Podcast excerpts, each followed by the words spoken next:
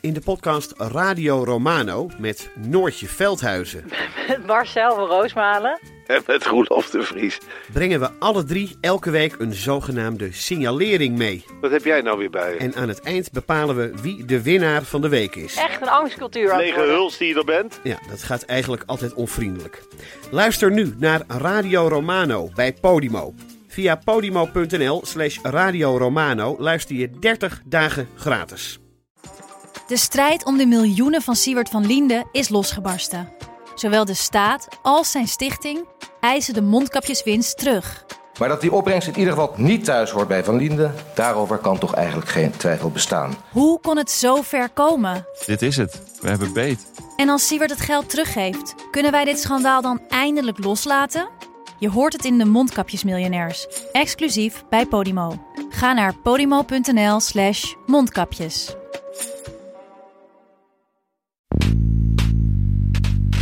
Ik ga helemaal nergens inhoudelijk op in. We gaan beginnen vandaag weer met de onderhandelingen. En ehm, wij komen hier omdat we het altijd een feest vinden om u te zien en u een heel goed nieuwjaar te wensen. En Maar nu, waarom heeft u die wetsvoorstellen En nu gaan wij naar binnen. Hartstikke bedankt. Ik ga alles voor binnen houden als het niet erg vindt. Wij gaan gewoon de gesprekken aan, dus ehm, eh, dat eh, hoort u later. Nu heeft de Dank u wel. PVV... eh, Dit is Betrouwbare Bronnen met Jaap Jansen.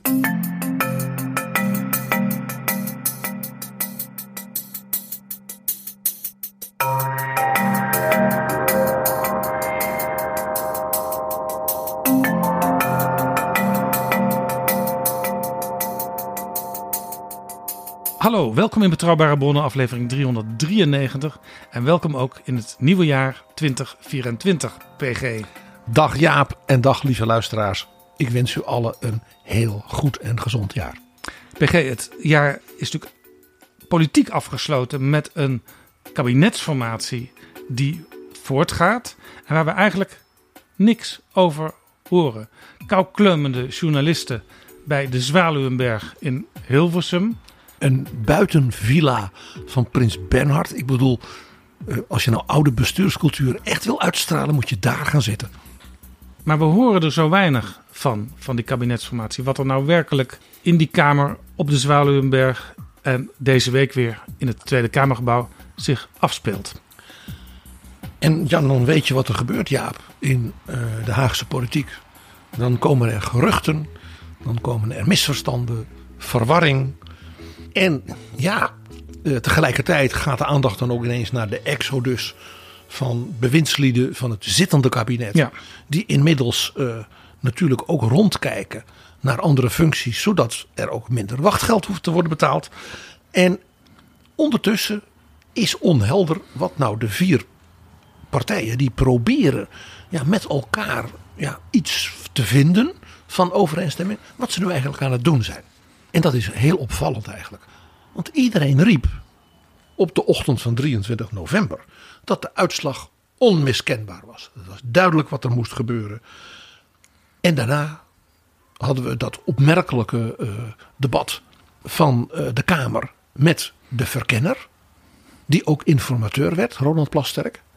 Waarbij het zelfs onhelder was of ze misschien wel tot februari zouden gaan praten over een basislijn voor de grondrechten en hoe je wel of niet omging met de grondwet. Nou ja, wat we wel hoorden vanaf de Zwaluwenberg was dat ze over eh, de grondwet en de rechtsstaat hebben gesproken. Eh, dat ze op de tweede dag over financiën hebben gesproken. Dat ze ook nog over migratie hebben eh, gesproken. En dat is interessant, want in het verslag van verkenner Plasterk, wat ook de aanbeveling was voor informateur Plasterk, stond dat er inderdaad over het waarborgen van de grondwet, de grondrechten en de democratische rechtsstaat zou worden gesproken. Daar zou een gezamenlijke basislijn moeten worden gevonden en afgesproken. En dan heel interessant, indien naar het oordeel van de vier partijen op dit punt overeenstemming ontstaat, vervolgens te onderzoeken of er een reëel perspectief is op het bereiken van overeenstemming over een aantal onderwerpen werden dan genoemd, waaronder migratie en financiën. En bestaanszekerheid. Maar er was dus een volgordelijkheid. Dus ik moet hieruit opmaken, PG, dat er overeenstemming is over een gezamenlijke basislijn over de grondwet, de grondrechten en de rechtsstaat. En dat terwijl, en ik neem aan, Jaap, dat jij dat ook hoort, men in Den Haag zegt, daar is nog helemaal geen sprake van. Wat zou betekenen dat informateur Plasterk de denklijn en ook door de Kamer geformuleerde opdracht vanuit verkenner Plasterk heeft losgelaten. En die rechtsstaat, daar werd al op de eerste dag, op maandag, over gesproken in Hilversum. En dat was blijkbaar zo interessant wat daar besproken werd, dat Pieter Omtzigt dat s'avonds al voor wilde leggen aan zijn fractiegenoten die ook in Hilversum bijeen waren. En dat heette een informele nieuwjaarsbijeenkomst.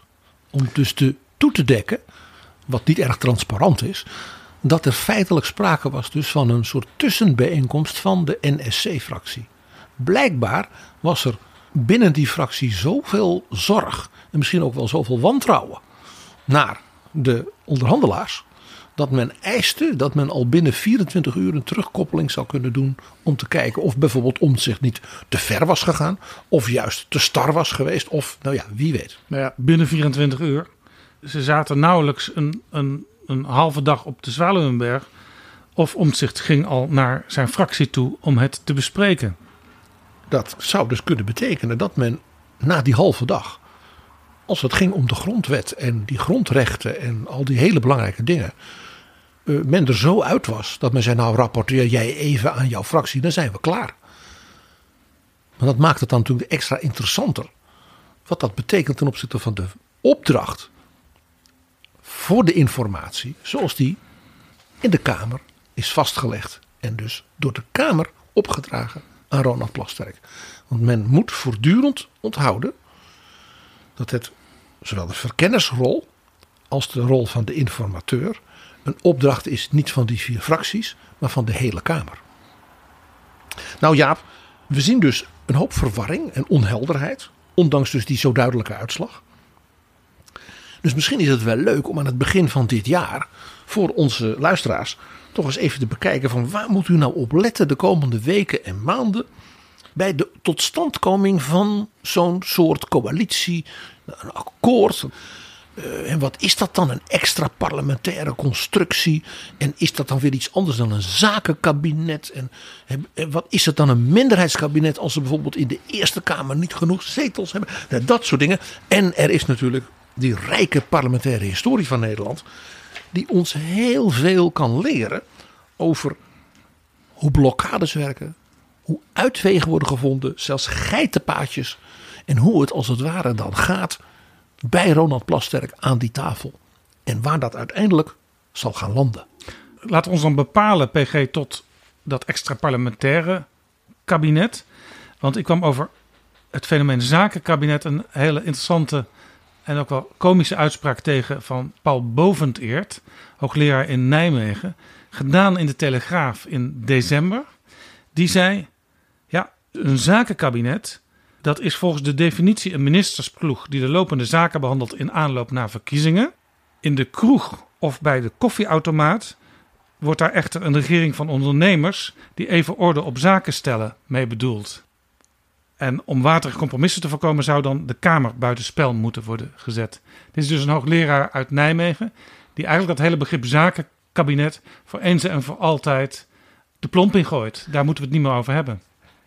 En juist voor de nu komende coalitie is dit zo pijnlijk.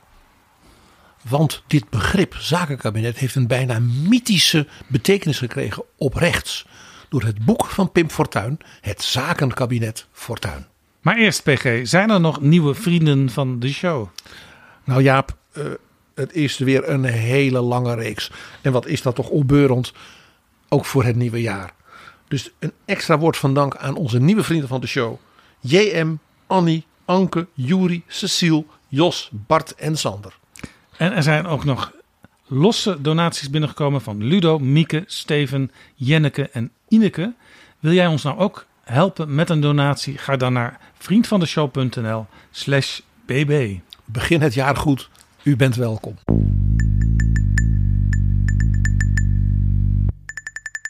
Hallo, ik ben Ronald Plasterk en ik luister niet elke week naar Jaap Jansen, maar soms wel. Dit is Betrouwbare Bronnen. PG, bij mij op het bureau ligt al heel lang het boek van Pieter Omtzigt, een nieuw sociaal contract.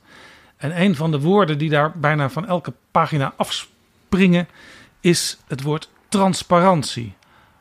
Er moest openheid komen in Den Haag, een nieuwe bestuurscultuur.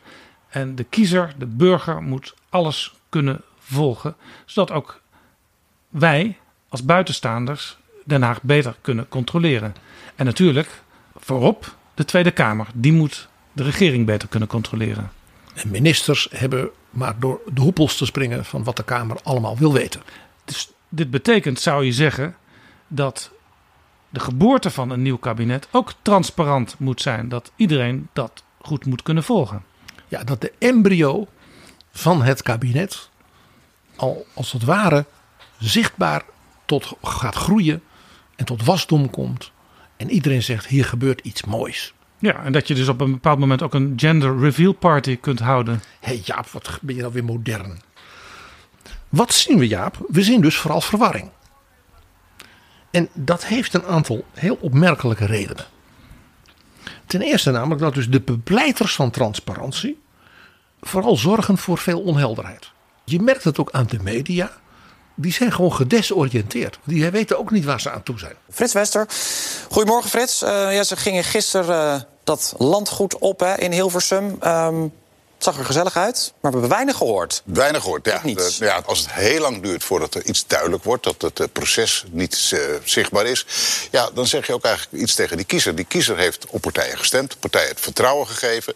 Ja, wil dan dat zijn eigen partij, waar hij op gestemd heeft, dan ook gaat regeren. Dat snapt dan dat er compromissen moeten worden gesloten. Maar die moet dat ook wel kunnen volgen. En natuurlijk, zo'n formatie kent verschillende fasen. Maar die fase moet je ook iedere keer wel ja, een beetje gewoon kunnen volgen en bij kunnen houden. En zeker partijen die, zoals de PVV, bij de de vorige kabinetsformatie waar de PV niet aan meedeed. Die riepen om transparantie. Kom naar de Kamer toe. Leg me uit hoe NSC het zit. natuurlijk en, altijd nou ja, Die bestond eigenlijk nog niet. Maar Pieter Omzicht zelf natuurlijk. Ja. Vroeg er ook iedere keer om. Kortom, eh, wees ook een beetje duidelijk. Zorg dat die kiezer dat hele proces ook kan meemaken. En uiteindelijk ook een oordeel erover kan geven. Daarbij komt nog iets. Men heeft dus heel nadrukkelijk, ook in de campagne, gezegd: de gewone Nederlander, hè? de Nederlander op één. De gewone man. We hebben daar ooit een keer over dat boek over de gewone man, Jaap. Ja, over een, een editie van Betrouwbare Het, het idee van normaal. Wat ja. is normaliteit? Wat is gewoon? Dat boek is ongelooflijk actueel en relevant ineens weer. Zet even die editie van Betrouwbare Bronnen in de show notes bij deze editie. Want als je het nu nog een keer beluistert, dan, dan schrik je bijna van de actualiteit van dat gesprek. Want de nadruk op de gewone Nederlander en daar dingen voor doen, dat schijnt dus alleen te kunnen als je een niet gewoon meerderheidskabinet hebt dat gewoon gaat regeren.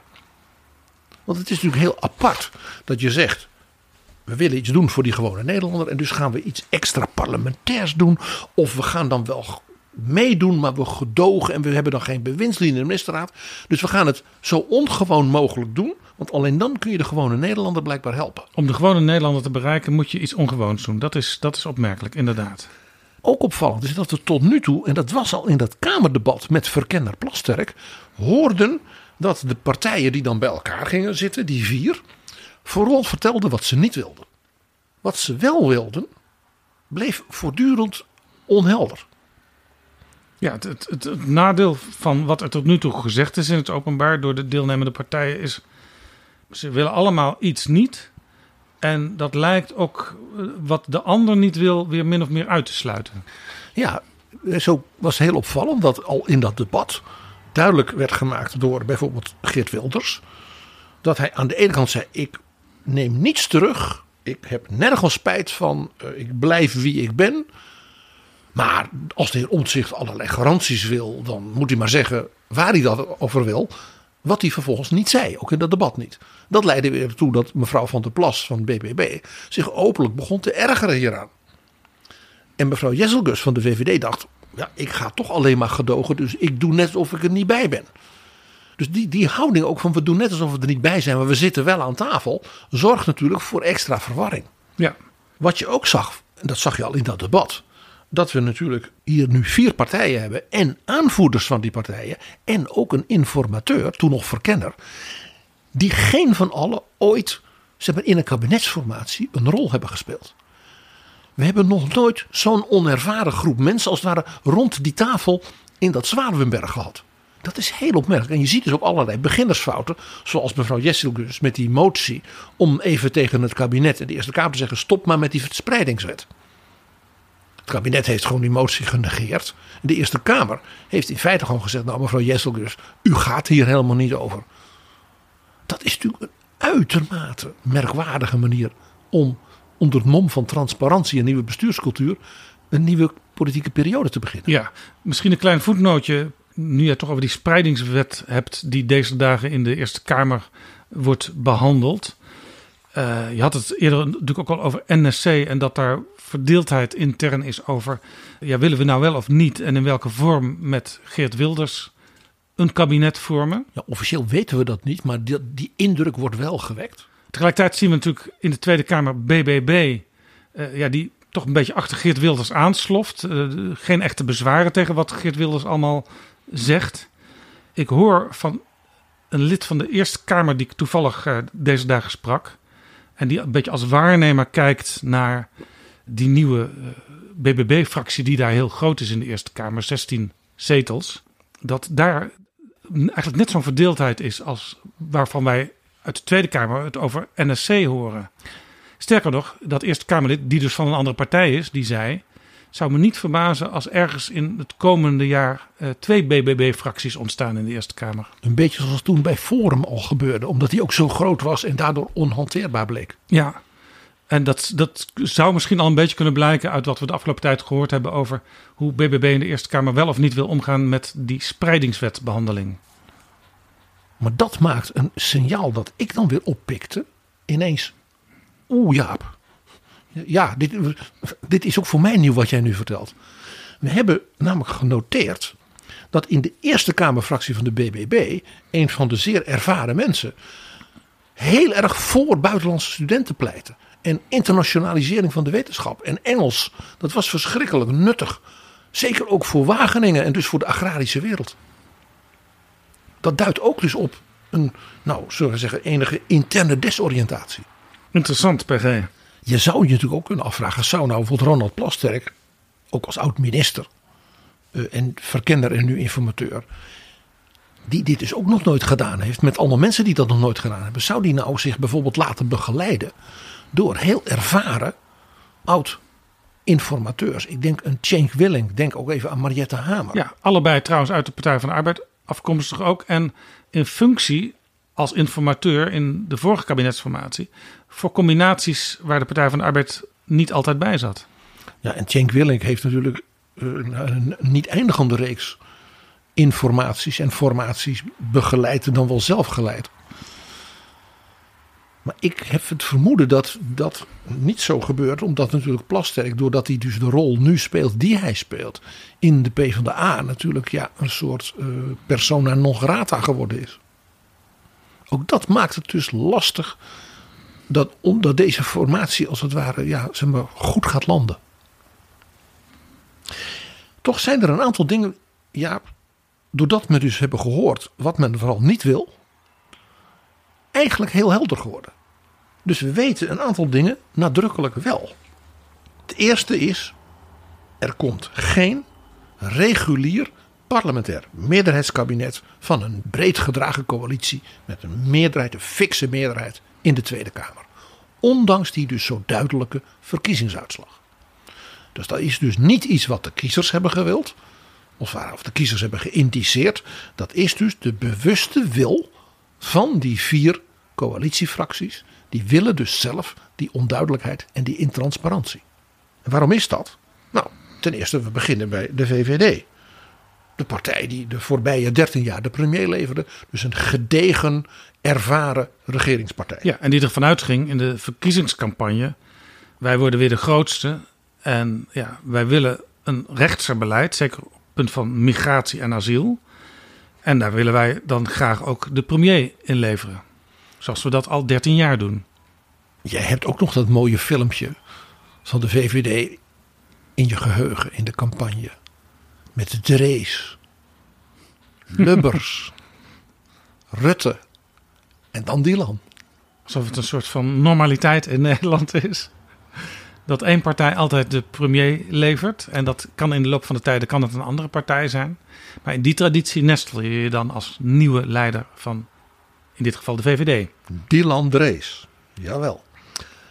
De VVD is niettemin in de nu te vormen coalitie de tweede partij in omvang. Ja, ze heeft fors verloren. Maar met 24 zetels is de VVD nog altijd, ook in het versplinterde veld, waar we eigenlijk bijna alleen maar middelgrote en heel veel, kleine partijen hebben, nog altijd een hele fikse partij. En wat zegt hij? Wij praten mee, maar wij gaan geen ministers leveren in de ministerraad. Dus dat is al het eerste openlijke ding waardoor je zegt er komt geen regulier parlementair meerderheidskabinet. Nieuw sociaal contract heeft ook gezegd: nee, wij willen helemaal niet zo'n regulier kabinet. Wij willen een extra parlementaire constructie. Ja.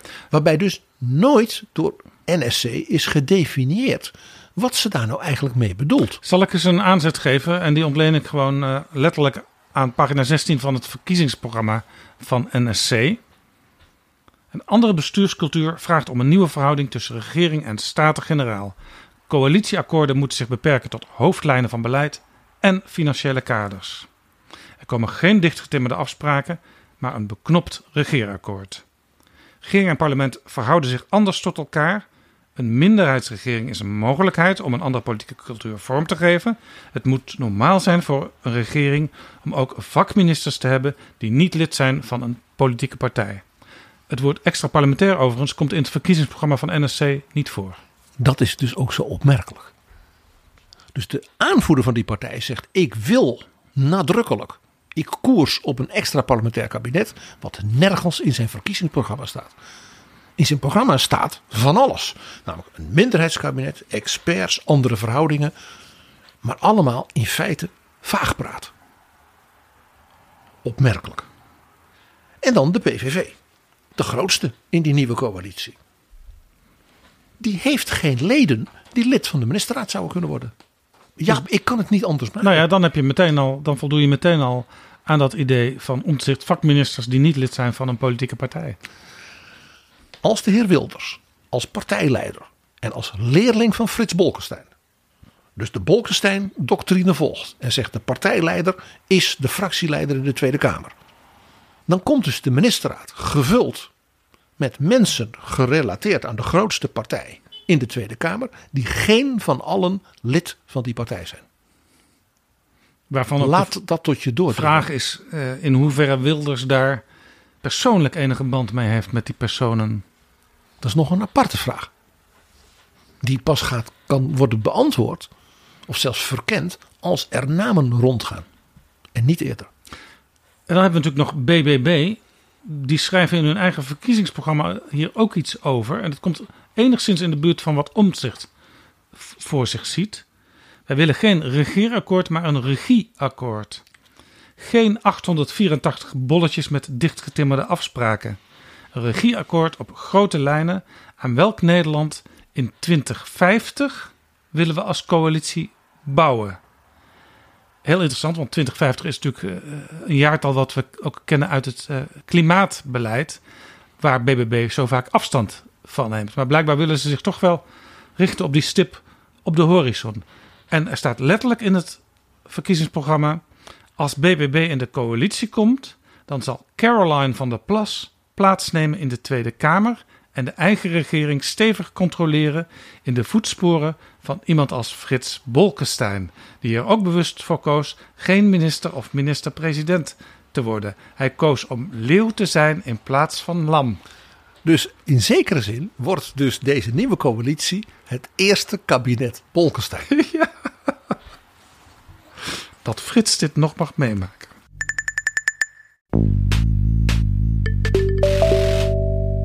Dit is Betrouwbare Bronnen, een podcast met betrouwbare bronnen.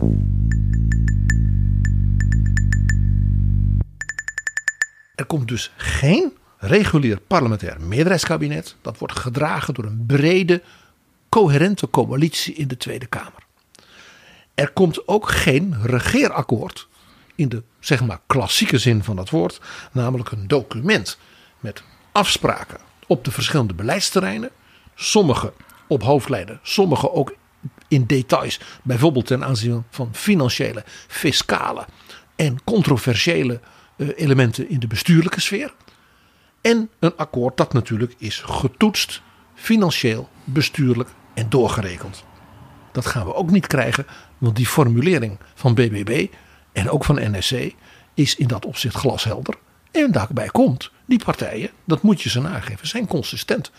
Drie van de vier partijen, namelijk NSC, BBB en PVV, hebben geen doorgerekend verkiezingsprogramma.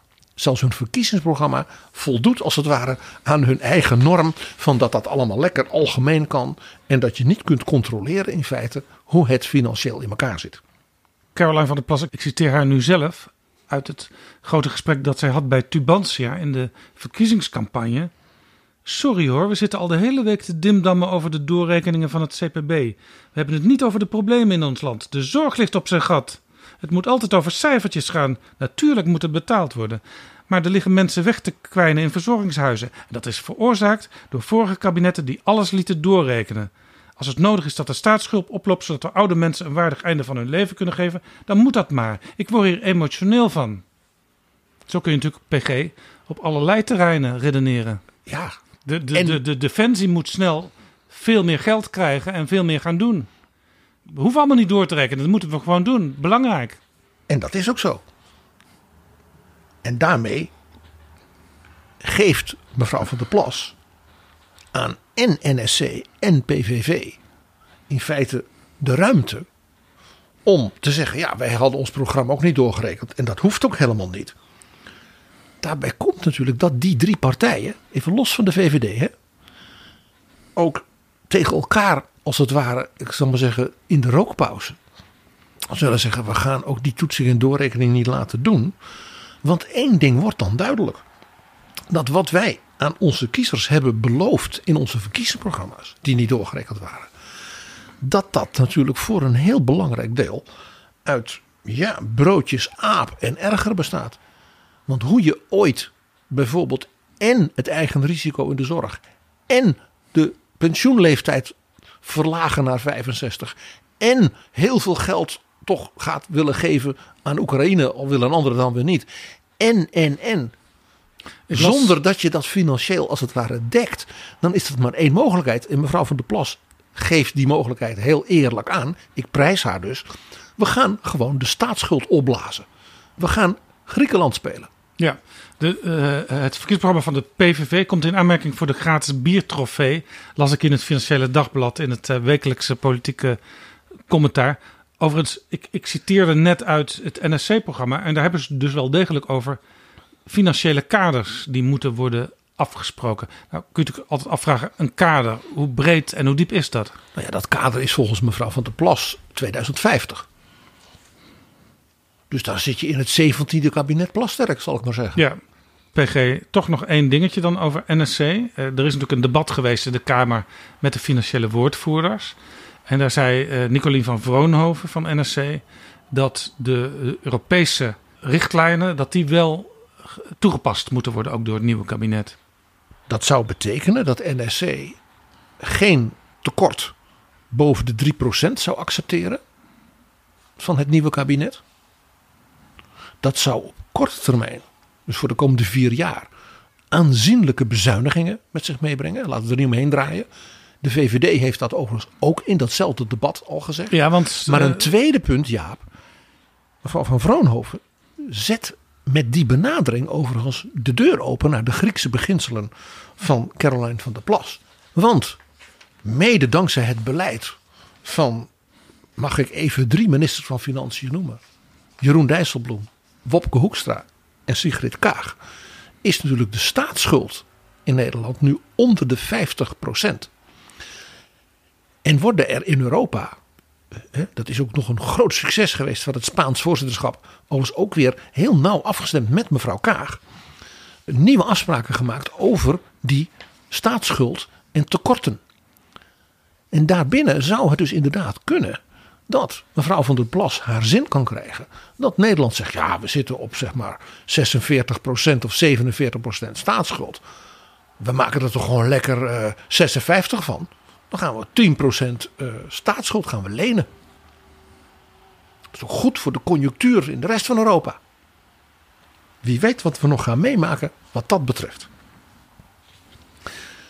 Nou is natuurlijk zo'n algemeen hoofdlijnenakkoord. Ik vind de term regieakkoord ook wel heel fraai hoor. Voor die vier fracties heel aantrekkelijk. Want het betekent dat je ministers kunt vragen hè, uit de samenleving, experts. Voor wie dat regeerakkoord heel weinig houvast biedt voor hun werk. Dat betekent dus ook dat je als Kamer die bewindslieden dan voortdurend ja, met Kamervragen. Hè, en we willen nog meer informatie en we willen. Dus je kunt dan lekker heel gedetailleerd controleren, omdat het akkoord niet veel details bevat.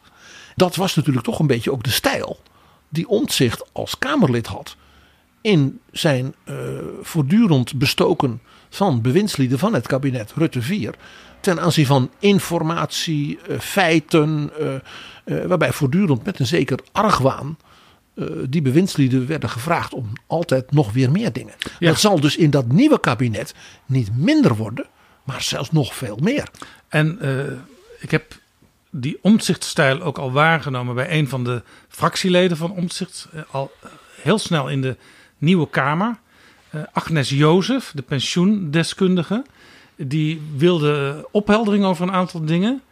En daar voegden ze aan toe bij de regeling van werkzaamheden. Uh, want daar hebben wij als Kamer gewoon recht op. Het was letterlijk een citaat van wat Omtzigt in het recente verleden ook vaak riep.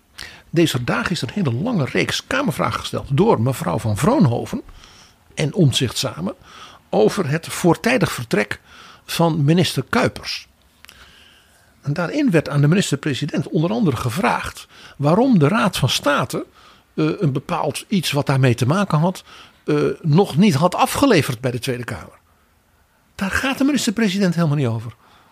Dan zie je dus dat het wantrouwen richting, ik zal maar zeggen, de politiek-bestuurlijke organisatie zo groot is. dat men de minister-president gaat vragen of hij Tom de Graaf wil vragen of hij zijn huiswerk wil doen. Ja, de minister-president die volgens omzicht niet zo belangrijk is in ons staatsbestel. En die dus meer macht moet hebben, want die moet nu blijkbaar ook nog het werkprogramma van de Raad van State aansturen. Precies. Er is nog een tweede heel politiek voordeel. Als je natuurlijk een regeerakkoord op hoofdlijnen hebt, een regieakkoord tot 2050 desnoods. Hè, dan is namelijk dat je kan zeggen, ja, en dan gaan we bewindslieden aanzoeken, die gaan dat dan uitwerken. Dus dan kun je bij de regeringsverklaring elke vraag naar lastige dilemma's, punten waar je niet uit bent gekomen, kun je dus verdagen door te zeggen: nee, we hebben nu op hoofdlijnen, we willen juist niet al dat dimdammen hè, over details en cijfertjes. Nee, die bewindslieden gaan dat doen. Wij gaan die bewindslieden ook controleren daarbij. En eigenlijk kun je dus elk probleem waar je niet uitkomt in de onderhandelingen aan tafel bij Plasterk op die manier kick the can down the road. En dan breng je het ook nog als nieuwe bestuurscultuur. Dus zo'n zo'n zo'n opzet is voor elk van die vier fracties om heel verschillende redenen heel aantrekkelijk. Dat wordt nog ingewikkeld voor de nieuwe Kamervoorzitter Martin Bosma. Om elke dag om 11 uur s'avonds de hamer te laten vallen. Omdat het mooi geweest is. Want eh, ze hebben zoveel met elkaar te bespreken, die Kamer en die nieuwe bewindslieden straks. Ja, want al die details, die zullen die bewindslieden toch moeten gaan opleveren. En als ze dat niet doen onder de vlag van we hebben een regeerakkoord op hoofdlijnen, dan krijgen ze dus 27 Kamervragen uit de NSC-fractie. De, de oppositie uh, wordt werkeloos op deze manier. De oppositie kan gewoon lekker in het land uh, toespraken houden en kijken hoe de werkelijkheid uh, zich ontwikkelt. Dit betekent natuurlijk, ja, nog iets. Je hebt zo'n regieakkoord voor 2050. Geen details, geen dimdammen, geen cijfers, geen doorrekeningen. Maar ja, zo'n kabinet dat treedt aan met veel ambitie. We gaan het echt anders doen. Weg met die Rutte en dat Rutte-doctrine en transparantie. Hè? Maar ja, als je dan zegt, ja, details, daar doen we nu niet aan. Dan zegt natuurlijk de kiezer. Die zegt, ja, wat gaan jullie dan doen?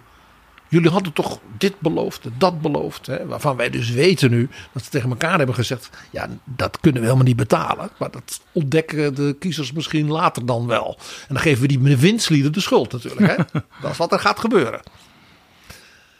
Dus men zal bij het aantreden van het kabinet, als daar een soort waterscheiding aanbrengen. Het nieuwe Nederland na Rutte. En dat ga je dus doen door hele symbolische dingen te doen. Waarvan iedereen zegt dat hebben we beloofd, dat gaan we doen. U ziet, u kunt op ons rekenen, burgers. Er waait nu een andere wind mensen het in idee hebben, er verandert echt wat in Nederland. En ik denk, zo rondluisterend in Den Haag, dat ik een paar van die dingen al heb gehoord. Jaap. Bijvoorbeeld. Je weet, de PVV wil gewoon dat de NPO wordt opgeheven. Ja, NPO 66 wordt afgeschaft, zegt Martin Bosma in zijn oude rol als woordvoerder media. NSC heeft voorgesteld om één van de drie netten af te schaffen. Ja, what's not to like? Dus de nieuwe premier van de regeringsverklaring aankondigen dat de nieuwe minister of staatssecretaris voor cultuur en media dat de NPO gaat mededelen en een soort ja, hervormingstraject van de NPO gaat inzetten. Dat de NPO wordt geconcentreerd tot twee netten. En dat derde net, nou, dat, dat geld eh, dat kan wel weg. En dat geld dat gaat dan wel blijven in de sector media en cultuur. Want weet je wat ze gaan doen? Ze gaan zeggen dat de cultuurbewindspersoon die wordt meer een soort coördinerend regisseur dan een echte inhoudelijke bewindspersoon. Past natuurlijk ook helemaal bij Torbekke. Hè? De kunst is geen zaak van de regering. Dat soort verhalen kun je er makkelijk houden. Men gaat alle regio's in Nederland een eigen cultuurbudget geven. Waarbij dus dan de Randstad krijgt dan zeg maar moest wat, een kwart. En het noorden en het oosten en het zuiden. En dat mogen ze zelf beheren. En die staatssecretaris van cultuur gaat dan bijvoorbeeld met de commissaris des Konings. Ja. En met de, met, de, met de gedeputeerden praten over hoe men dus de regionale cultuur kan bevorderen. En de Randstad, als die dan, die krijgen toch zo vreselijk veel. Dat moeten ze dan maar zelf gaan bekostigen. Heel interessant, want dit, dit soort dingen, dus hoe ga je met de NPO om, hoe ga je met eh, de regio's om, die spelen nu al een beetje eh, aan de vooravond van de behandeling van de begroting van cultuur in de Tweede Kamer. Dus nog met het demissionaire kabinet. Ja, met dus de derde demissionaire staatssecretaris voor cultuur. van D66, oud-gedeputeerde. En in welke provincie? In Groningen. Dus dat wordt leuk, Jaap. Nou, misschien ook niet, PG. Want ik heb begrepen dat er een foefje wordt toegepast bij de begrotingsbehandeling. Wat blijkbaar niet door iedereen meteen als zodanig is ontmaskerd. Eh, want de begroting van cultuur wordt deze keer niet afzonderlijk behandeld. Die gaat in één keer met de hele begroting van OCW mee. Waar dus minister Robert Dijkgraaf, eh, zeg maar de eerste woordvoerder is namens het kabinet. En mevrouw Greper, de nieuwe staatssecretaris, die zich natuurlijk nog moet inwerken, die zit er weliswaar bij. Maar ze hopen eigenlijk door het op deze manier aan te pakken, dat haar niet al te veel vragen worden gesteld en dat er ook niet al te veel amendementen zullen worden ingediend op haar terrein. Dat verklaart nog iets, Jaap.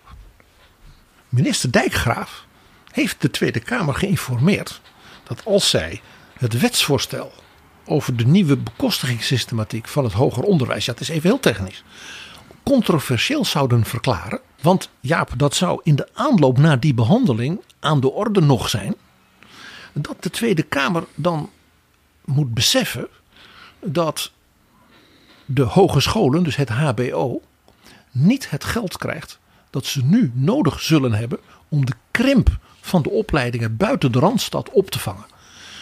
Dus die partijen zouden, als ze dus dit doen, het HBO in de regio, denk even BBB, denk even NSC, de nek omdraaien financieel. En twee, in dat wetsvoorstel is meegenomen, dat heeft te maken met de financiële techniek van het hoger onderwijs, dat het geld dat de studenten moeten gaan krijgen voor de nieuwe basisbeurs met het afschaffen van dat vermalendijde leenstelsel van Rutte 2 er niet is. Zodat dus de invoering van de nieuwe basisbeurs niet door kan gaan voorlopig.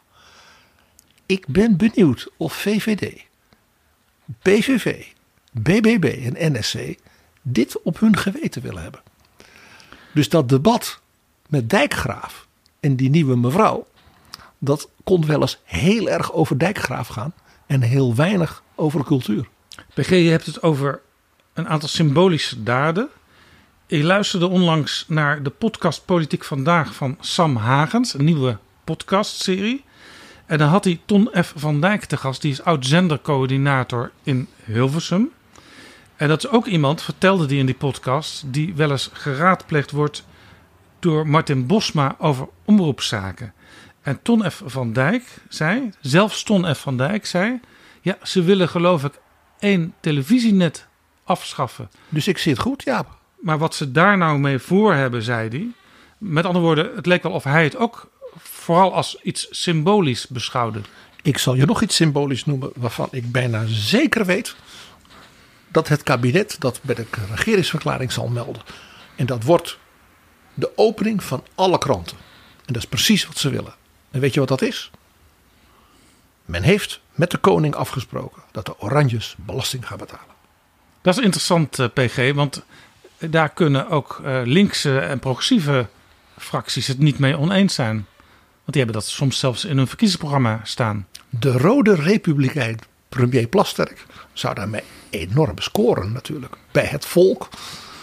En zou dan tegen zijn vrienden op de linkerzijde zeggen: Jullie hebben dat altijd wel gedaan. Maar het was de PvdA die de Oranjes altijd weer gered heeft. Lockheed, Sorregetta, vul maar in. Maar wij, deze coalitie, heeft de koning zover gebracht dat hij gewoon braaf belasting gaat betalen. Wat je natuurlijk dan altijd wel bij moet zeggen, uh, als je zo'n voorstel uh, krijgt, hoeveel stijgt het jaarlijkse inkomen van de vorst en zijn gezin? Want ja, als je belasting gaat betalen, dan wil je natuurlijk netto toch wel ongeveer hetzelfde overhouden wat je eerst al binnenkreeg. Die strijd mag de nieuwe minister van Financiën dan doen. Jaap, dit heeft natuurlijk nog een leuke consequentie. Kroonprinses Amalia ziet voorlopig af van haar rechtmatig inkomen. Ze studeert nog uh, hè, en is niet heel actief. Ja, dat, dat doet ze dan elk jaar opnieuw. Hè? Dat wordt Vrijwillig. aan haar gevraagd van ook dit jaar weer, mevrouw. Maar ja, als de Oranjes belasting gaan betalen, dan moet ze dat inkomen wel hebben. Anders kan ze het niet betalen. Dus ook zij kan van haar goede wil blijk geven aangaande het nieuwe kabinet door haar wedden op te eisen. Ja. Ik zou niet uitsluiten dat het nieuwe kabinet, misschien zal zelfs nog voor het aantreden de coalitie, ertoe zal overgaan om te zeggen: wij willen die nieuwe pensioenwet voorlopig, als het ware qua invoering, vertragen of misschien zelfs opschorten. Ja, dat is dus die wet waar tientallen jaren over gesproken is en waar uiteindelijk een soort nationaal uh, contract over is gesloten. Een hm? heel nieuw sociaal contract was dat. Met de werkgevers en de werknemers. En de Tweede Kamer heeft daar daarna ook mee ingestemd.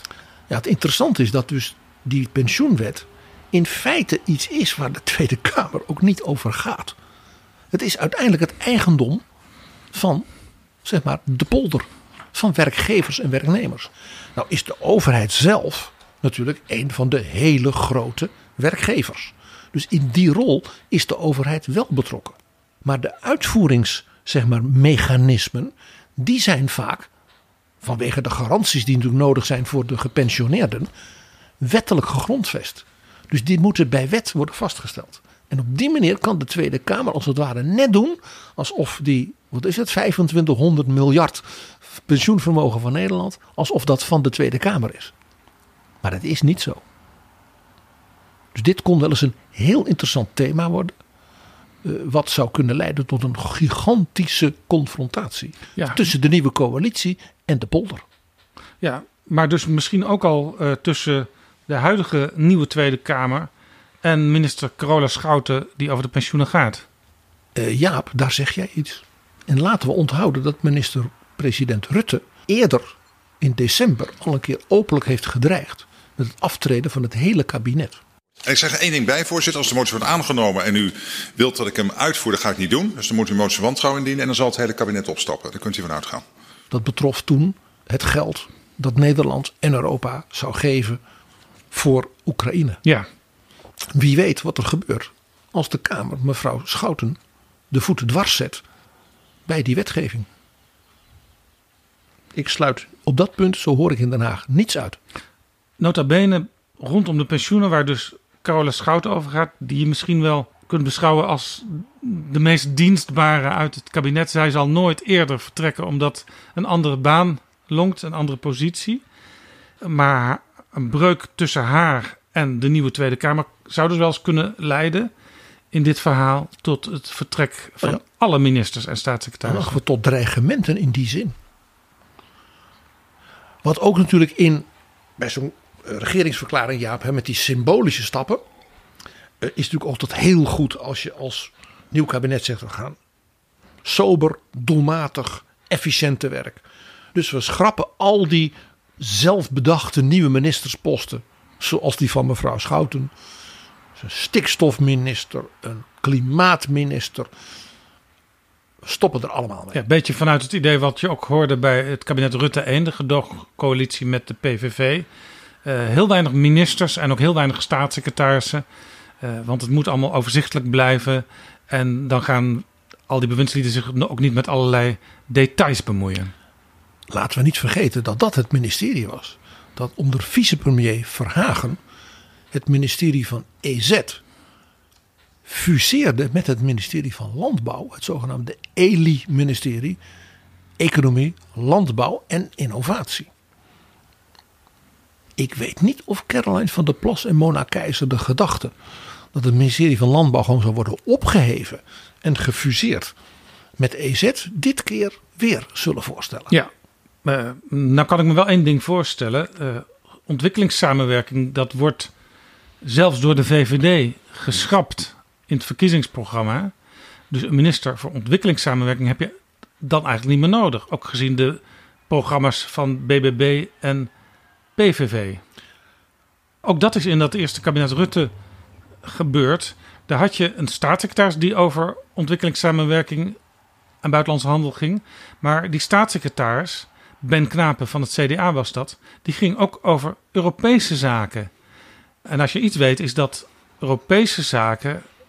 Ja, in veel landen eh, heb je daar een speciale minister voor. In Nederland heb je natuurlijk de minister-president die dat tegenwoordig grotendeels doet. Maar een staatssecretaris op dat terrein, die bereidt alles voor. In, dat, in ieder geval was dat zo in het kabinet Rutte 1. Maar die kon er blijkbaar ontwikkelingssamenwerking nog wel even bij doen. Dat was de gedachte. Dus ik sluit niet uit dat men dat dus nu ook zal doen.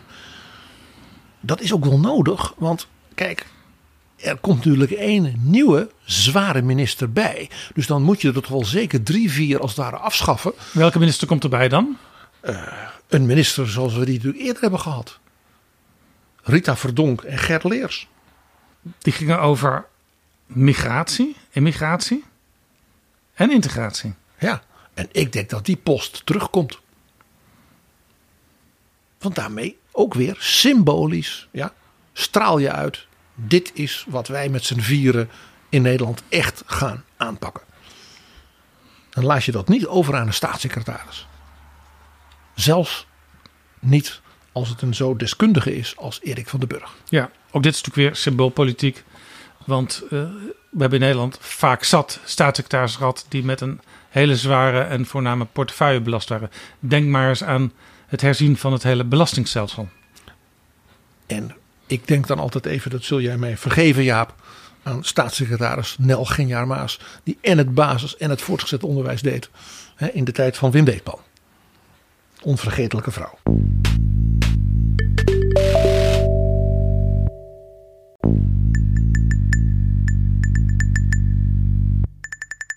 PG, heel veel symboliek dus, voorspel jij.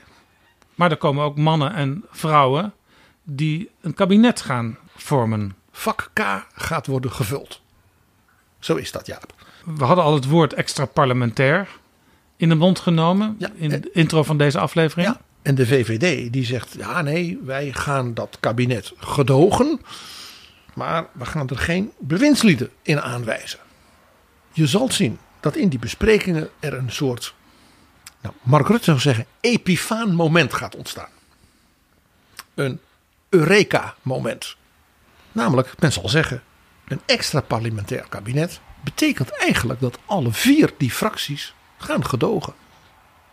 Dus we zijn allemaal Dylan. En hier moeten we PG toch wel eens even wat dieper in dat begrip extra parlementair kabinet duiken. Want de geschiedenis daarvan, Jaap, is, ja, dat is gewoon een, dat is gewoon, daar is betrouwbare bronnen voor opgericht. Om daarin te duiken, de geschiedenis van wat in Nederland, zeg maar, kabinetten en hoe ze heten en hoe ze in elkaar zaten en hoe zich dat als het ware ook in de loop van de nou, voorbije eh, 150, eh, bijna 200 jaar zich heeft voltrokken. Want in de 19e eeuw, zeg maar na Torbekkers grondwet, hè, waarin dus de ministers verantwoordelijk waren en de koning onschendbaar, had Nederland eigenlijk altijd alleen maar van dat soort extra parlementaire kabinetten.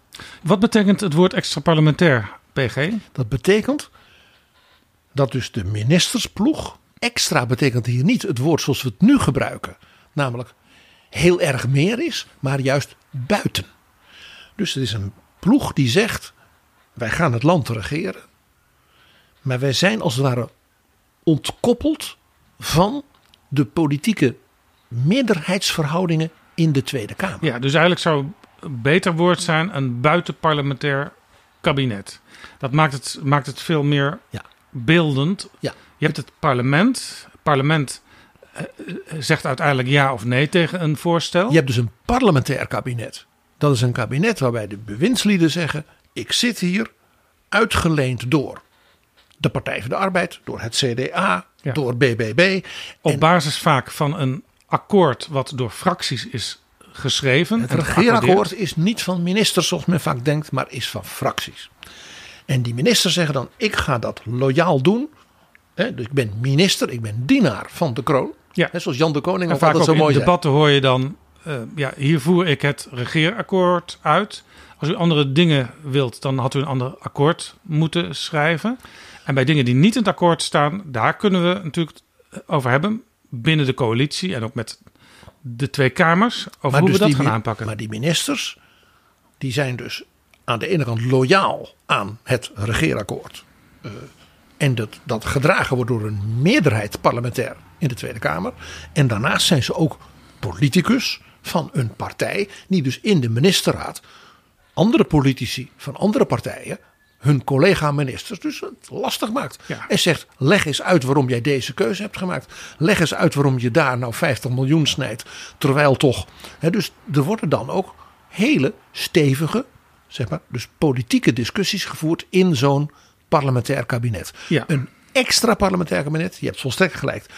Dat is in feite ouderwets Latijn.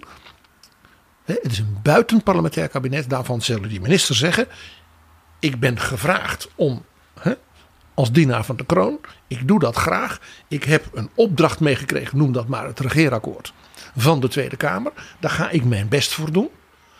Maar ik zit er niet partijpolitiek gebonden aan een deel van die meerderheid in de Tweede Kamer. Ja, en ehm, eh, zo'n soort kabinet, een buitenparlementair kabinet, dat hebben we eigenlijk sinds mensenheugenis eh, met een enkele uitzondering niet meer gehad. Nee, want in die 19e eeuw, Jaap, had je natuurlijk één ding niet.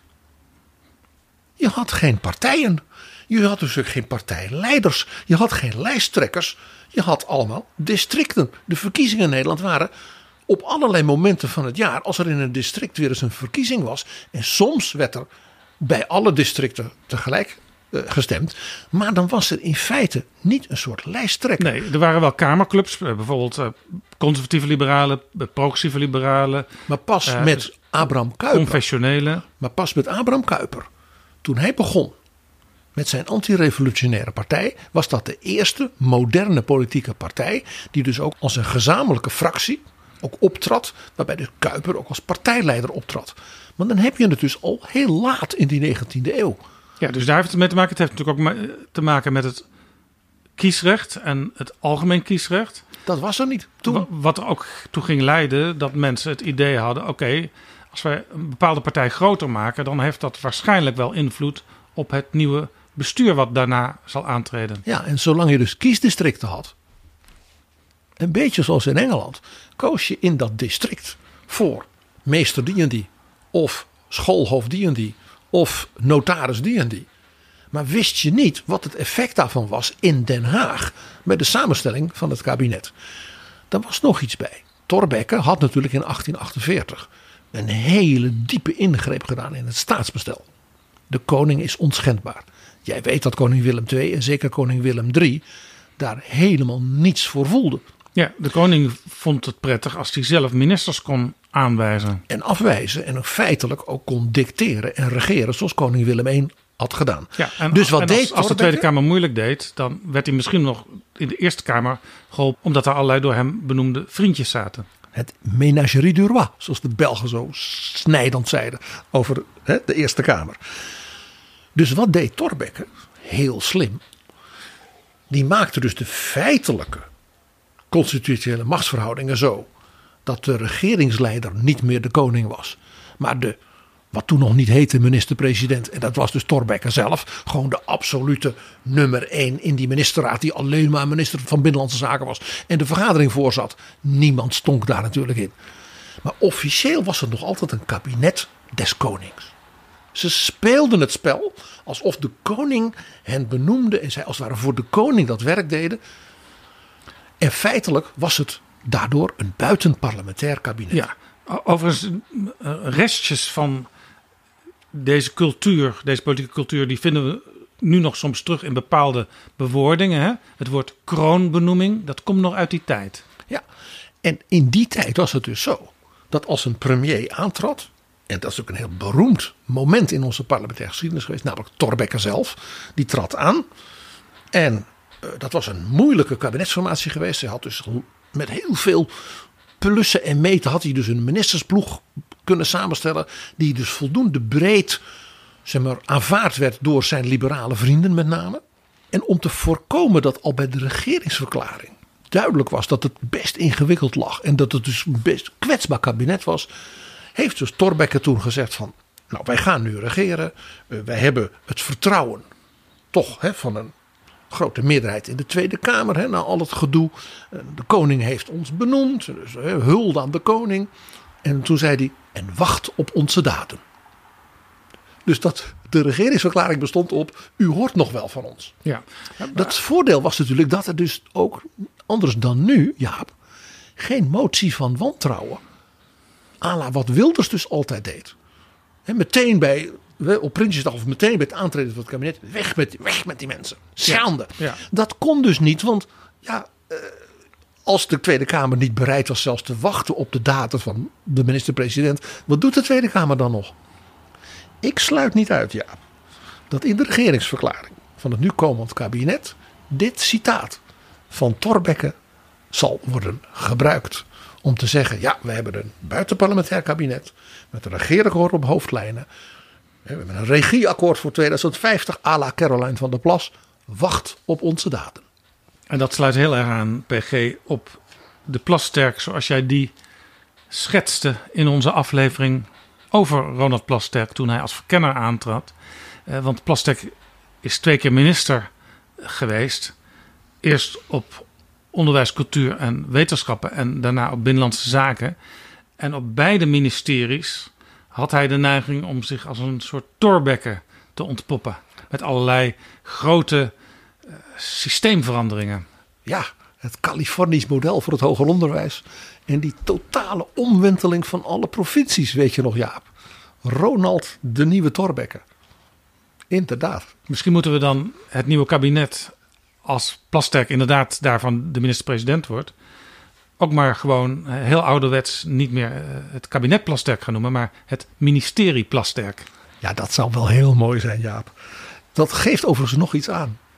Dat deze hele discussie, zal ik maar zeggen, of dat beeld van we gaan iets heel nieuws doen met een extra parlementair kabinet, wat met name bij NSC vandaan komt, dat dat in hoge mate dus een wat nostalgisch en ook antipolitieke fictie is. Dat politieke gedoe, dat kartel, hè, die bestuurscultuur, die Rutte, daar willen we vanaf. En men wil als het ware weer bijna wat nostalgisch hè, naar tijden dat ons land nog echt geregeerd werd. Hè, met de spade, hè, Thorbecke. Spade over de schouder. Ja. Dus de nieuwe bestuurscultuur is eigenlijk back to the future. Het is terug naar het Nederland van voor 1917.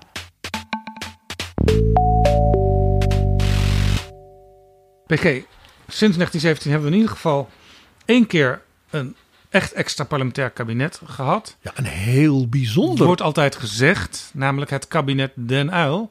Maar uh, zelfs dat is de vraag of dat wel een echt buitenparlementair kabinet was. Het was wel een buitengewoon.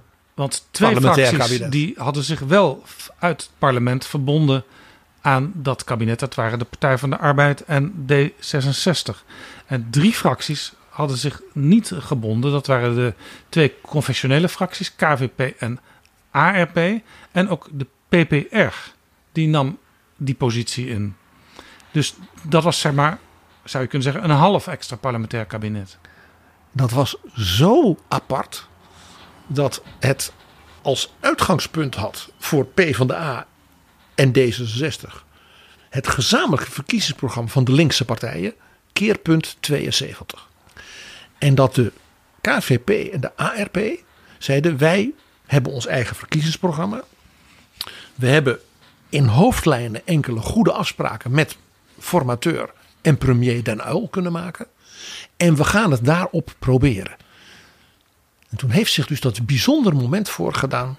Wat Dries van Acht ooit aan mij vertelde. Namelijk dat er een schitterende bos rozen werd bezorgd bij Joop den Uyl voor de treffenzaal. Namelijk rode rozen met daaromheen een band van witte rozen. Want het kabinet werd dus genoemd in de journalistiek vanwege dus die merkwaardige situatie. Deels parlementair, deels buitenparlementair. Het rode kabinet met de witte rand. Ja. En daar zat een briefje aan. Succes gewenst. Frans Andriessen, fractieleider Katholieke Volkspartij.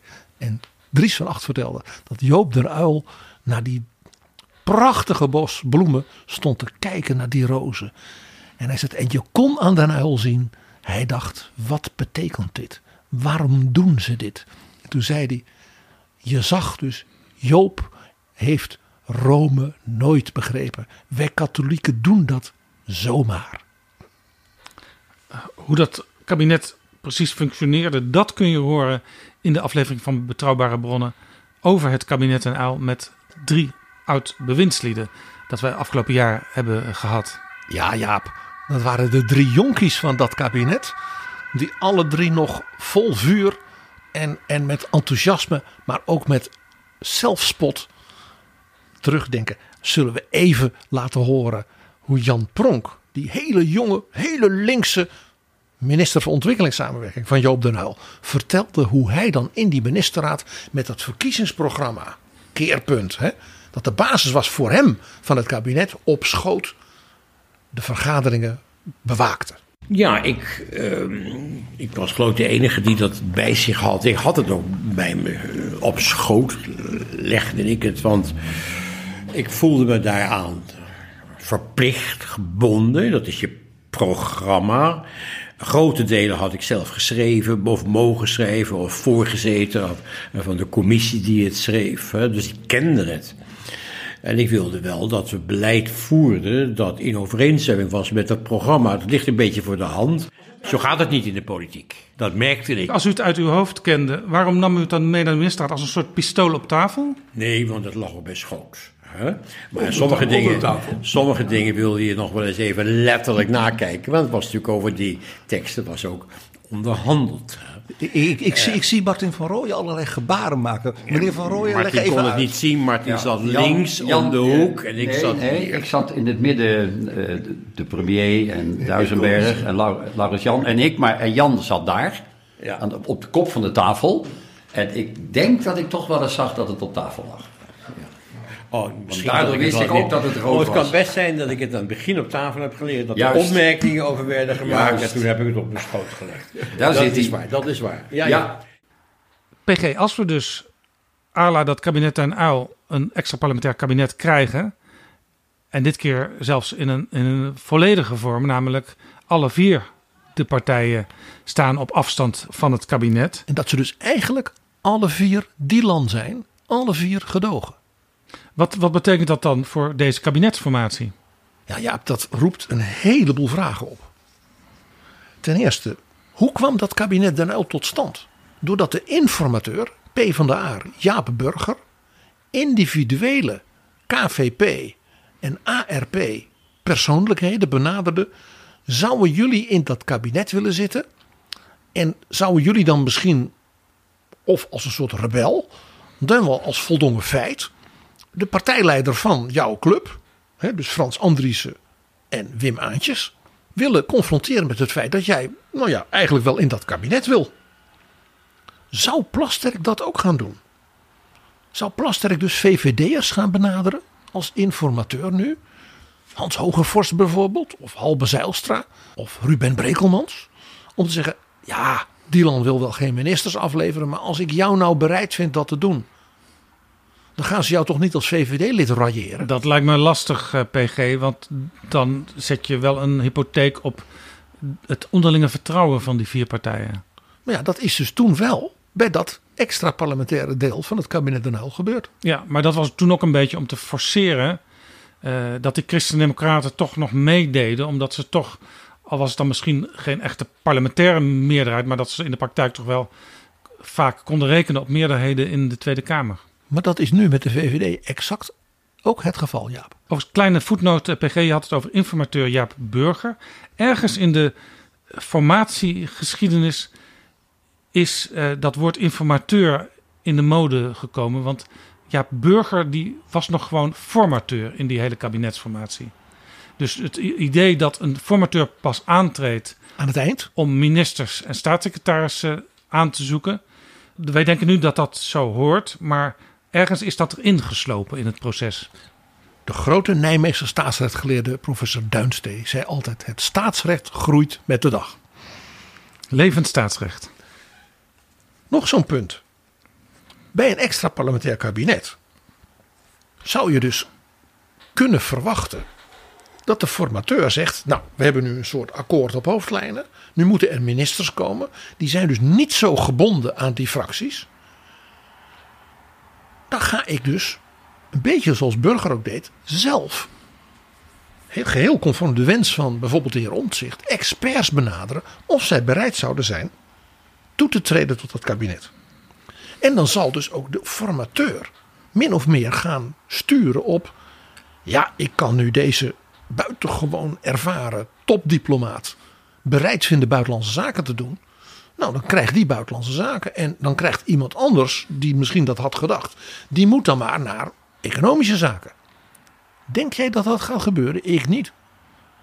Ik denk dat die vier partijleiders tot achter de komma elkaar beloerend vol wantrouwen, want zo gaat dat in de politiek, willen kijken wat krijg ik als ministersposten. Ja, want je kijkt in normale procedure als fractieleider die betrokken is bij zo'n formatie. Oké, we kunnen een aantal posten krijgen. Ik wil een aantal mensen die echt specialist zijn op terreinen. En maar ik wil die post... ook een aantal mensen in het kabinet die politiek door de wol geverfd zijn. En die ook van alles weten over wat de partij wil, wat de partijhistorie is, wat je in crisismomenten moet doen. Die, die in die coalitie verhindert dat het een kleurloze club wordt. Hè? Maar dat er in onze partij, in onze ideologie, toch ook wel gehoord wordt. En ik denk dat bijvoorbeeld NSC-leider Omtzigt geen kabinet zal steunen waar hij zal vaststellen dat de formateur, ik noem maar eens wat, een VVD'er bereid gevonden heeft om de post bestaanszekerheid te vullen. Er zijn natuurlijk posten waarvan een van die partijen in die coalitie zegt, maar dit is voor mij. Caroline van der Plas zal denk ik niet een of andere PVV'er op landbouw willen zien. Dus ook dat maakt dus een extra parlementair kabinet spannend, omdat men aan de ene kant zegt nee, afstandelijk, maar feitelijk en dus heel intransparant wel zich tot al detail met de machtsstructuur in zo'n ministerraad ja, gaat bemoeien. Ja, hoewel het ook wel politiek strategisch kan zijn soms. Als je bijvoorbeeld denkt, uh, ik heb altijd een heel groot punt gemaakt van landbouwbeleid. Maar ik denk dat we in dat kabinet niet zoveel van zullen bakken. Dan geef ik het maar liever over aan iemand van een andere partij. En dan kunnen wij daar vanuit de Kamer weer kritisch op zijn. Maar Jaap, dat is dan een typische tactisch parlementaire afweging die dus niet past bij een buitenparlementair nee. kabinet. Mijn conclusie is dus, overigens net als bij het kabinet Den Uil, dat niets zo parlementair is als een extra parlementair kabinet. Want de Kamer zal met nog meer argwaan en nog meer willen volgen. Wat doen die mensen daar? En toen het kabinet Den Uyl meteen na zijn aantreden in een van de grootste crisis van na de oorlog kwam. Namelijk de olieboycott. Ja. Was het toen zo dat die jonge KVP-minister van Economische Zaken, Ruud Lubbers. Lubbers, dat die zich als het ware min of meer afstandelijk bewoog van Joop den Uyl, de premier, en van PvdA-collega Wim Duisenberg op financiën en maar een beetje zelf wat ging doen? Integendeel. De jonge Ruud Lubbers maakte in één keer zijn naam. Doordat hij en als econoom en ook als man uit de werkgevers tegelijkertijd ineens ja, in die rol kon shinen. Dus een extra parlementair kabinet is in dat opzicht, zie het kabinet eruit, in hoge mate politiek in hoge mate parlementair. Want anders had Den Uyl de Lockheed-affaire in 1976 nooit zo kunnen doen met zelfs twee van die extra parlementaire ministers. Namelijk de Guy Fortman, de staatsrechtminister op Binnenlandse Zaken en de vicepremier op Justitie, Dries van Acht. Dus met andere woorden, PG, het is altijd maar de vraag hoe buitenparlementair zo'n buitenparlementair kabinet in werkelijkheid zal zijn. Ze zijn meestal parlementairder dan bijna elk ander soort kabinet. Dit heeft natuurlijk, dat extra parlementair zijn, nog een hele serie voordelen voor de nu komende coalitie. Vandaar dat ik dus zeg, de aantrekkelijkheid hiervan is bijna niet tegen te houden voor ze. Ten eerste, bijvoorbeeld, als je een extra parlementair kabinet hebt, dan zeg je het is dus niet een klassiek meerderheidskabinet. Dan kan dus de nieuwe premier ook zeggen, wij worden gedoogd door de VVD in de Tweede Kamer, maar we gaan het echt samen mooi doen en dat goede debatten over voeren. En, dan. en dat we in de Eerste Kamer geen meerderheid hebben, geen probleem, past bij een buitenparlementair kabinet. Dus het wordt dan bijna een soort symbool van de nieuwe bestuurscultuur dat je juist niet een meerderheidskabinet bent. En dat past dan ook weer heel mooi bij die tekst die jij voorlas uit het verkiezingsprogramma van NSC. Ja. Namelijk dat ze eigenlijk wel een minderheidskabinet wilden. Het wekt natuurlijk ook mooi de indruk dat je een ministerraad hebt met niet alleen maar van die kartelpolitici. Het is een buitenparlementair kabinet, dus daar zitten ook experts in, hè, wat ook NSC heel graag wil. En de PVV kan alleen maar dat soort mensen leveren, want de PVV heeft geen leden behalve de heer Wilders. Het is bijna zo'n zakenkabinet, wat sommige mensen altijd zo mooi vinden. Dus het is bijna wat Pim wilde. Dus Joost Eertmans houdt het gewoon niet droog in dat Kamerdebat, Jaap. Hebben ze in ieder geval steun van één Kamerlid extra. Nou, het is natuurlijk één ding is duidelijk. Als het komt, dan kan Omtzigt zeggen... kijk eens, ik heb hiermee bewezen met mijn nieuw sociaal contract... dat wij het verschil hebben gemaakt. Op weg naar die nieuwe bestuurscultuur. Dus dat is een sterke symbolisch-ideologische triomf die hij kan boeken. Dus dat is heel aantrekkelijk. De VVD vindt het minstens zo aantrekkelijk als Omtzigt. Want de VVD kan zeggen, wij gedogen. Is een buitenparlementair kabinet dat dus een Hans Hogervorst of andere VVD'ers in dat kabinet Ja, zitten. mensen van Dat- kwaliteit. Dat zegt verder niks. Die hebben geen parlementaire binding met de VVD-fractie. Die zitten daar omdat ze zo voortreffelijk zijn. What's not to like voor de VVD? Ja, jij noemt Hans Hogevorst, dat is wel grappig, eh, PG. Want die werd op 23 december in EW Magazine geïnterviewd. En de kop boven dat interview was... We moeten met Wilders regeren om migratie aan te pakken. Dus voormalig VVD-minister Hans Hogevorst, leerling net als Wilders van Frits Bolkestein... die lijkt zich al min of meer warm te lopen om zelf in zo'n kabinet zitting te gaan nemen. Het was de langste sollicitatiebrief in jaren. Ja. Ook voor de PVV is dit natuurlijk aantrekkelijk. Want zoals gezegd, ze hebben geen leden. Dus die kunnen mensen die bereid zijn onder de vlag van Wilders tot zo'n kabinet toe te treden, dus accepteren. En dat past dan in het geheel van zo'n buitenparlementaire opzet. Dus zo kan bijvoorbeeld Rita Verdonk dan terugkeren. Ze is tenslotte niet meer van de VVD. Maar die kan dan onder de vlag, maar niet als lid van de PVV, terugkeren als minister van bijvoorbeeld immigratie en integratie. Heerlijk terug op het Binnenhof. Vakka. met een nieuwe bestuurscultuur die heel anders is dan die hele vervelende cultuur in de gemeenteraad van Den Haag, waar ik afgelopen weekend nog over las in het Algemeen Dagblad. Want daar vechten ze elkaar de tent uit met al die fracties die je daar hebt en die het niet goed met elkaar kunnen vinden. En het is natuurlijk in een kabinet dat gesteund wordt door de post-Rutte VVD. Voor Rita Verdonk natuurlijk. Thuiskomen. Wraak is een gerecht dat je koud serveert, ja, zeggen ze op Sicilië. En hier zal Dylan Jesselgus het kabinet niet op laten vallen. Voor BBB is het natuurlijk allemaal geen probleem. Die kunnen gewoon hun eigen mensen aanwijzen. Dus die maken Mona Keizer vicepremier. Uh, die vinden een landbouwfiguur. Uh, en, en, de BBB denkt dat ze ook nog met hun paar zetels defensie kunnen opeisen. Want die man heeft een militaire Willemsorde. Nou, dat gaan we dus nog wel zien. En nog een heel belangrijk punt. Bij een buitenparlementair kabinet. Dat dus niet gebonden is aan die partijen en fracties. Kan dus ook de minister-president iemand van de PvdA zijn. Want die is niet gebonden aan de PvdA GroenLinks fractie van Frans Timmermans. Dat zeker niet. Maar ook niet aan die van de PVV, van NSC, van VVD en BBB. En dan loopt dat filmpje van Dylan Jessers dus in de verkiezingscampagne op een interessante manier rond. Van Drees naar Plasterk. Dan heeft Nederland dus zijn vierde PvdA-premier. Drees, Ome Joop, Kok en Plasterk. Hoi, ik ben Alexander Klupping. Ik weet dat jij, net als ik, met heel veel plezier luistert naar betrouwbare bronnen. Maar je zou Jaap en PG echt helpen als je nu vriend van de show wordt. Dat kan met een donatie per maand of per jaar. En dan kunnen ze nog veel meer afleveringen maken. En zeg nou zelf, dat wil jij ook. Dus ga nu naar vriendvandeshow.nl slash bb. En doe het niet straks, maar nu. Als dit allemaal gebeurt, dan krijgen we dus een kabinet met hele losse verhoudingen met het parlement.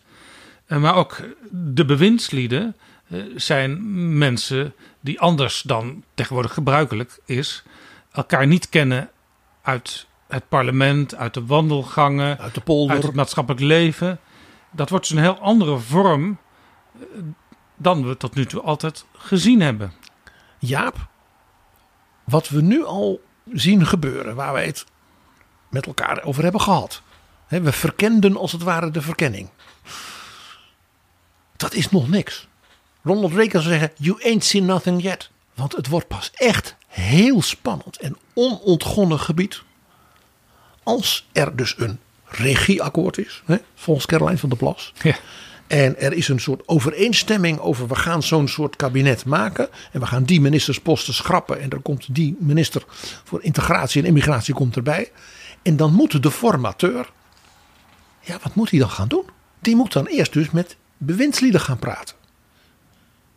Maar dat zijn, zeg maar, losse suggesties en niet zeg maar, aan de fracties gebonden persoonlijkheden. Nee, in feite uh, krijgt de formateur hier een, een, een, veel inhoudelijker werk aan dan normaliter een formateur die ook kandidaat premier is. Want eh, dan werk je met z'n allen toe naar zo'n kabinet. Dan heb je al een beetje vaak in een eerdere fase ongeveer gezegd: nou ja, jullie gaan die post krijgen, dan krijgen wij die post. En dan heb je ook al langer kunnen nadenken over namen daarbij. En de formateur doet die laatste fase in de nauwst denkbare afstemming met de politieke leiders van de coalitiefracties. Ja. Ook als die zelf niet tot het kabinet toetreden. Sterker nog, het is ook zo dat uh, een fractievoorzitter van een parlementair kabinet uh, draagt ministers en staatssecretaris voor kandidaten. En daar wordt eigenlijk uh, geen veto over uh, gedaan door andere partijen of door de formateur slash kandidaat premier. En die mensen zijn dan door die partijleider ook al benaderd. Soms zelfs al een half jaar daarvoor. Hè? En hebben dus ook alles al geprepareerd voor als ik word gevraagd. Dan moet ik bijvoorbeeld met mijn aandelen dit en dat en dat. Dat zal nu misschien dus helemaal niet het geval zijn. Nee, vaak gaat het dat betekent zo... overigens ook, Jaap, dat de gedachte van met name nieuw sociaal contract. Dat de minister-president veel minder machtig moet zijn en alles moet bedisselen. Precies dus niet gebeurt. Deze formateur en beoogd premier zal machtiger zijn dan ooit. Ja, uh, meestal gaat het in een formatie zo dat een fractievoorzitter dan even belt met degene met wie hij het al vaker over een mogelijke kabinetspost heeft gehad. En dan op een gegeven moment belt van, het is er toch niet van gekomen, helaas. Of eh, ben jij morgenmiddag beschikbaar voor een telefoontje van de formateur, eh, die jou dan waarschijnlijk zal uitnodigen om langs te komen. Ja, zo gaat dat. Dat zal nu dus hoogstwaarschijnlijk heel anders gaan. Ja. Zeker als de grootste partij in de coalitie geen leden precies. heeft. Nou, dus die formateur gaat dus hele bijzondere gesprekken voeren met kandidaat bewindslieden, die hij waarschijnlijk 80% volstrekt niet kent. En reken er dan maar op dat zo'n formatie, dus de laatste fase van een kabinetsformatie, dat die niet eh, zoals de afgelopen keren twee, drie dagen zal duren, maar misschien wel een aantal weken. Nou ja, de, de tijd zal hier ook een rol gaan spelen, absoluut. Nou, dan komt er nog een tweede ding. In heel veel kabinetten, als je de geschiedenis van, daarvan leest, het belangrijkste moment in de hele geschiedenis van dat kabinet, en dat is het moment dat die ministers nog geen minister zijn. Het preconstituerend beraad. Ja, wat heel veel ministers niet echt weten eh, als ze voor het eerst daar komen.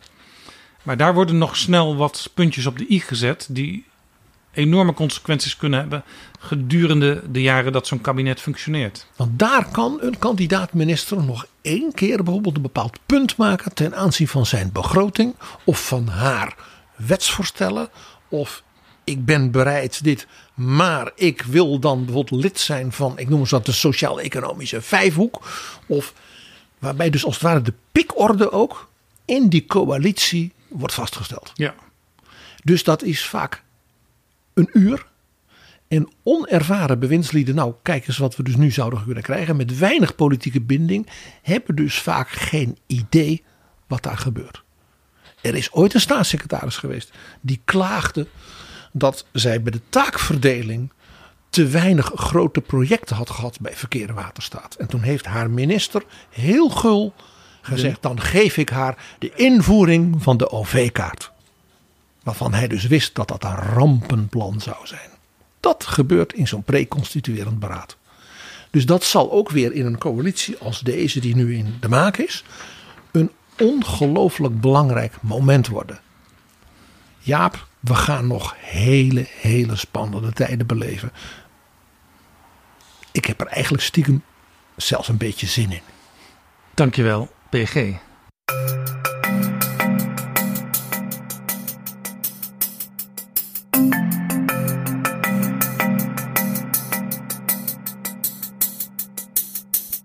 Zo, dit was Betrouwbare Bronnen aflevering 393. Deze aflevering is mede mogelijk gemaakt door onze donateurs, de vrienden van de show. Wil jij ons ook helpen met een donatie? Ga dan naar vriendvandeshow.nl slash bb. Ook in 2024 zijn wij weer heel blij met u en bent u zeer welkom. Tot de volgende keer. Betrouwbare bronnen wordt gemaakt door Jaap Jansen in samenwerking met dag en nacht.nl.